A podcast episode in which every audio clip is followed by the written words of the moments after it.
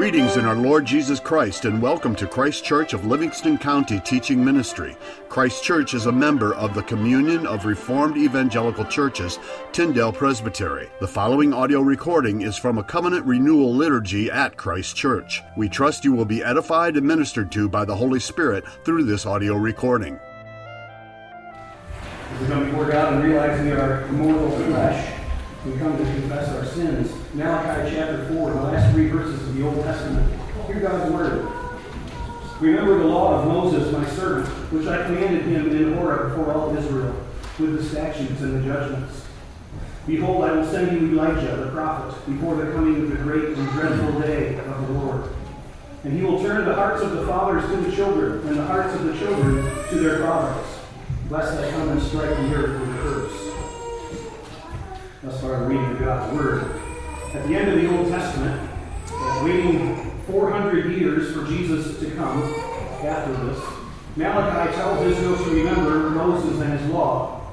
Remember Elijah. He will come to introduce the last day. That Elijah was John, and he gave Israel a call to repentance. Now, Malachi's summary of what John will do is fascinating. He will turn the hearts of fathers to the children and the children to their fathers. That phrase bears much meditation. It's talking about the breakdown of families, of fatherlessness, of neglectful, selfish parents, all of which we see all around us today. But it also applies generationally. I don't know if you've noticed, but there's a fair bit of disgust and blame out there lately toward our forefathers. There's animosity between boomers and zoomers, between Xers and millennials. You writing words like snowflakes and normies get thrown around. Now, it's fine to discern cultural trends over generations, of course, but the fruit of gospel repentance is hearts turned toward our fathers, turned toward the next generation.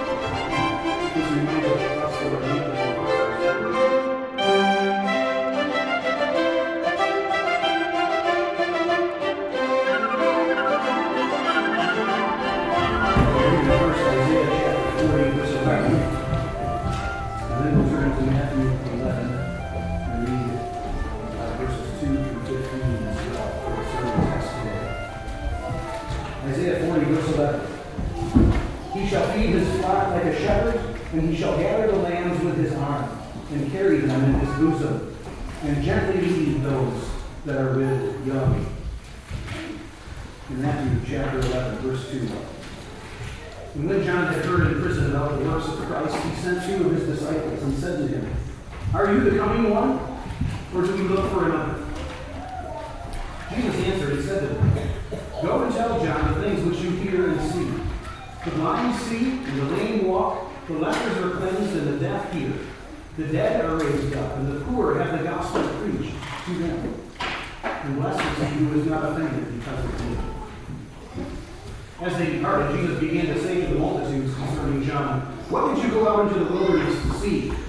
A reed shaken by the wind? But what did you go out to see? A man clothed in soft garments? Indeed, those who wear soft clothing are in king's houses. But what did you go out to see? A prophet? Yes, I say to you, and more than a prophet. For this is he of whom it is written, Behold, I send my messenger before your face, who will prepare your way before you. Assuredly I say to you, among those born of women, there has not risen one greater than John the Baptist. But he who is least in the kingdom of heaven is greater than he. And from the days of John the Baptist until now, the kingdom of heaven suffers violence, and the violent take it by force. For all the prophets and all the law prophesied until John. And if you are willing to receive it, he is Elijah, who is to come.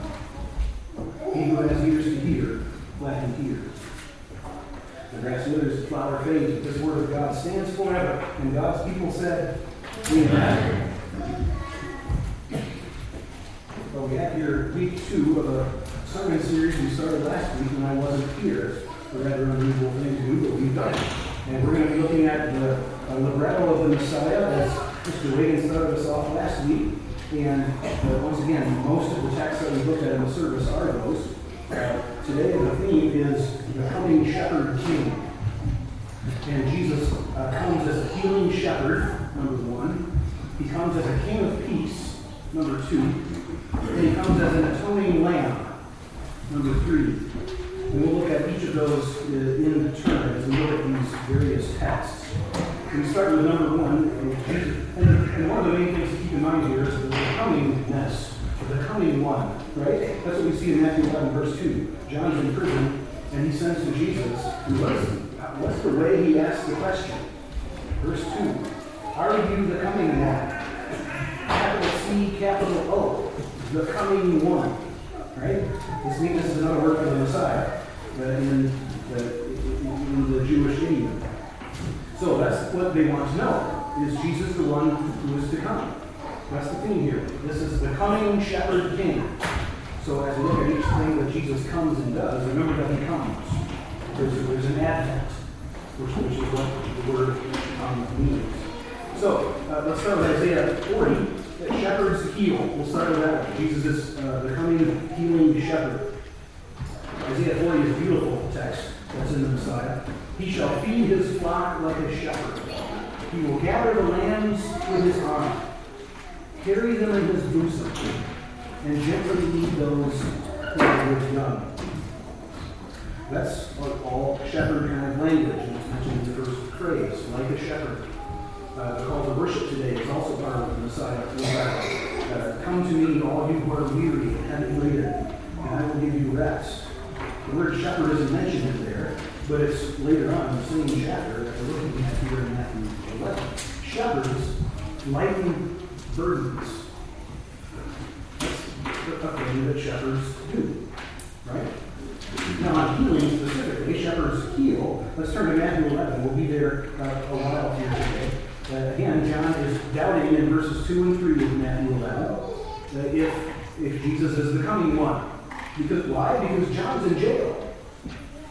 And he's wondering if this is all going the way God meant it to go.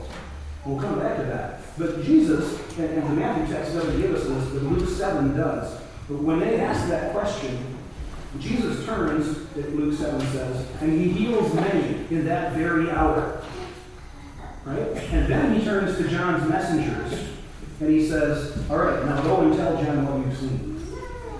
And then he quotes the next text from the Messiah, Isaiah 35. Then the eyes of the blind shall be opened, the ears of the deaf unstopped. The rain will leap like a deer. See what Jesus is doing? He's sending that to John saying, Don't you hear what I'm doing? I'm healing. It's happening. Now, that doesn't seem like a big deal to us. We're a little too used to the healing ministry of Jesus. But, but think of it this way. I was at a conference just yesterday in the Friday night uh, where the grand sweep of Scripture was given. One thing that was mentioned is this. You don't hear of a single healing ministry in the Old Testament after Elisha. You have to go all the way back to Elisha. There's an isolated miracle here and there after him, yes. But no one with the gift of healing. Israel's kings. They go into exile in Babylon. Esther in Persia, Nehemiah in the rebuilt temple, all the prophets, all along. And then Malachi 4 at the very end of the Old Testament, one of the last, he says, The Sun of Righteousness will rise with healing in his wings. Of a sudden, here's Jesus, the coming one. John, by the way, does no miracles either. It's said. John did no miracles, but everything he said about Jesus was true. John does no miracles, but then all of a sudden Jesus and the disciples healing, re- resurrection from the dead everywhere. Shepherds heal. And Jesus proved that as spades. I, will come back to this a couple of times. So sorry if it bothers you, but it's, it's right there in the Lord of the Rings all Tolkien puts this in at the end of the story when the king returns and wins the great battle. That's not the end it's kind of the end in the, in the movie or in the book. There's a lot of emphasis on the healing. The king takes time after the battle to heal those who have been wounded. And he's got the know-how, and he knows who to bring and who to come and make that happen. Shepherds, kings do So the coming shepherd will feed us. He will lighten our burdens. He will heal us. We all need a shepherd because we all have burdens like that. We all have wounds like that. And we try to feed ourselves with our own ideas, with our own self reliance. But that's a sham. We're dependent on God every day for our daily bread. We try to unburden ourselves with me time or vacations, but that's just a surface thing. Only God can lift that crushing load from us and give our spirit a lightness and joy that He does heal. We try to heal ourselves with natural remedies or WebMD or hospitals, but there are only a few medicines that actually really work. Only God can heal the body and the soul. So that's my first point today. Jesus is the coming shepherd to heal me. Second, he's the king of peace. The Prince of Peace, Isaiah 9 put. We looked at Isaiah 9 last week. The Prince of Peace. And in Zechariah 9, we see this as well. Rejoice, Zion. Your, uh, your king is coming to you. And then a couple lines further on, it says, He shall speak peace to the nations. His dominion will be from sea to sea. This I love, this, uh, this idea of Jesus speaking peace. And it comes up again in Ephesians 2. We'll get there in a second. But when Jesus speaks peace, it is not like the United Nations. Okay? And I think you know what I mean by that. They do a lot of speaking there. They speak about peace a lot. But there's never action that fully backs it up. Right? That's one of the frustrations with, UN. That, that's the exact opposite of Jesus speaking peace. Right? There's an effective speaking of peace. And here's my second Lord of the Rings illustration. It's the same thing. Right? The king, at the end of that battle, at the end of the return of the king, remember that he gets the, the dead to, the cursed dead to fight with him? Because they're under a curse and they have to fight with, with the king, and here's the king. So if you fight for me and with me, then I'll hold you released from your oath. Then you can rest in peace, is the idea, right? So they get to the end of the battle, and the king then needs to actually say that and tell them you're released from your oath. Right? That's the idea. I hold your oaths fulfilled. And by the king speaking that, that causes them to go rest in peace. Our King of Kings, Jesus, his words are effective like that. His words make things happen. By the word of the Lord, the heavens were made. Right? That's what's coming for us on Judgment Day. And this is a major Advent theme. We will stand before God, every mouth stopped, knowing we are guilty, that we are under the curse. And then the King of Kings will say to his people, I hold your sin paid, your guilt covered. Come to me in peace. Enter into the joy of your Lord. That declaration effectuates, makes it happen, our salvation. That's the kind of king we have in Jesus. He came once already to prove it, dying on the cross to reconcile us to God. In Ephesians 2, that says this He himself is our peace. Verse 14. The enmity with God is gone. And more than that, more in Ephesians 2, it goes on. He has created in himself one new man from Jew and Gentile. In the gospel, Jesus has done away with our enmity with one another. Ethnic segregation, racial animosity, gone. There's one new man, united in Christ. This is the way Ephesians 2 speaks. They are at peace. Now, of course, there's the already and the not yet, right? We're not there yet. There's work to do there yet, obviously. Even in the church, we are not united. We are not at peace. And that is a burden. But it's one that our Lord will lift and overcome. He will bring true and lasting peace in the end. That's why we say, even so, come, Adventus, Lord Jesus. So we have a shepherd healer who is coming. We have a, a king of peace who comes. And third, we have an atoning lamb. An atoning lamb. And here we turn to John 1 29. Uh, Behold the Lamb of God, that is for our of heart. If you get here early enough on a Sunday, uh, you're likely to hear me say this verse. I did it this morning. I usually do a sound check for the microphone, see if it's working, see if it's all right. And I like to, it's kind of a funny thing, I, I, I like to impersonate Charles Spurgeon because the story is that he would uh, go into the church and, and, test out his voice and the acoustics and, and use this verse. And so in the, the great Metropolitan Tabernacle, he would cry out in his loudest voice, Behold the Lamb of God, who takes away the sins of the world. And it's told, I think it's legend, I don't know. It said that the janitor once was in there, he was converted just by hearing that. Spurgeon's oratory. But imagine uh, John the Baptist saying this. John was the prophet of Malachi 3. Right? That's what's going on here in Matthew 11 as we read through that text. Many in the Old Testament, consider again the grand sweep of Scripture, the Old Testament, many pointed to Jesus in various ways. But only John could physically point and say, There he is. Right? That's him. In the fullness of time. Oh, we waited long. Right? 400 years since Malachi's healer in his wings. 800 years or something like that since Isaiah's Prince of Peace. A thousand years since David's greater son. 2,000 years since Abraham's seed.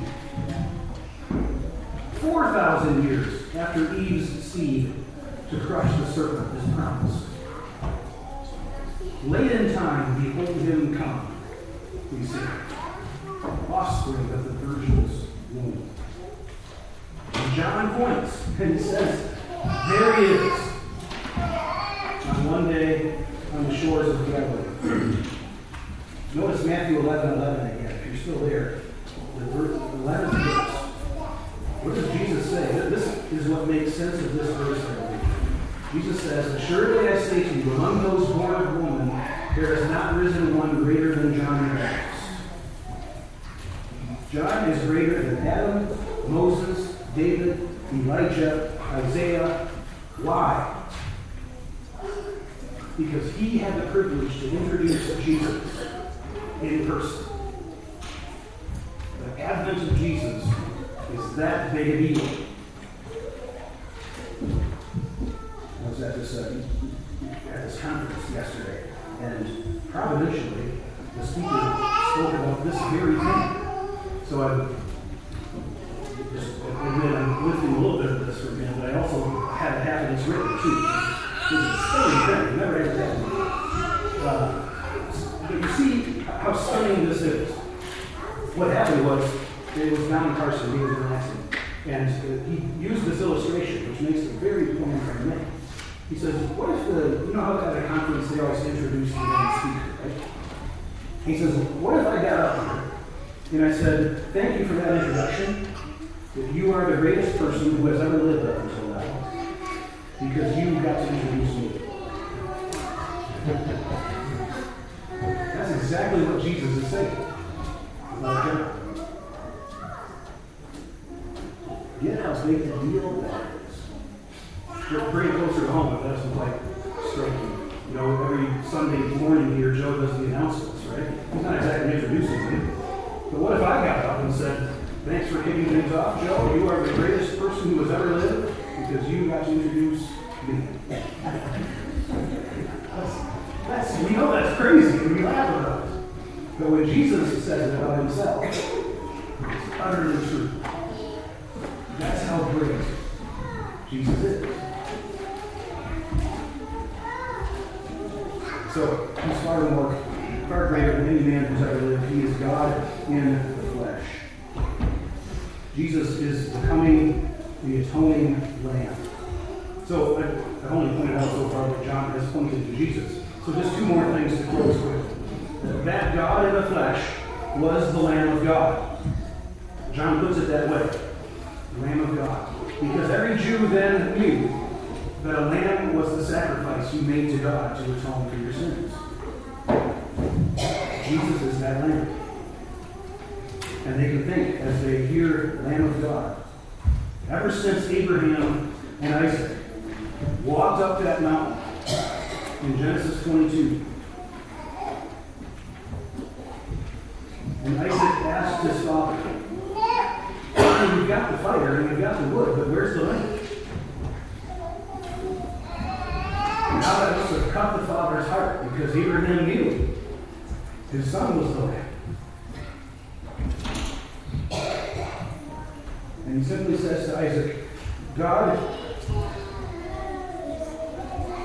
God will provide the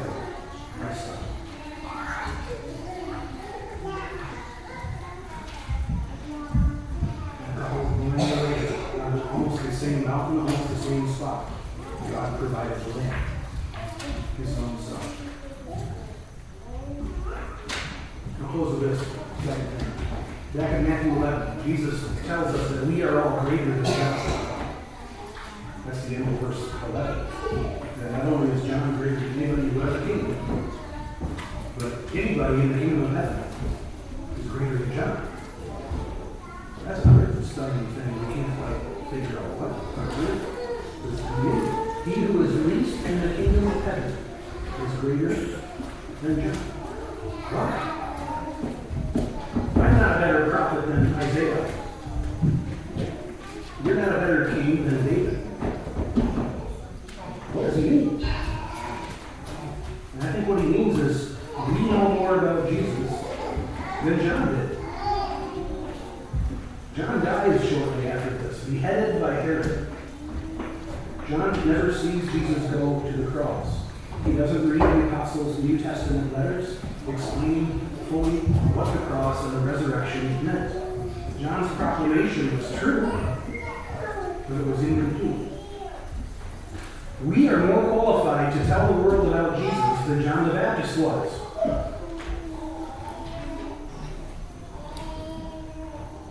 So we think about the greatness of John saying, Behold the Lamb of God. Realize you have more to say. And that's my final point. Three words.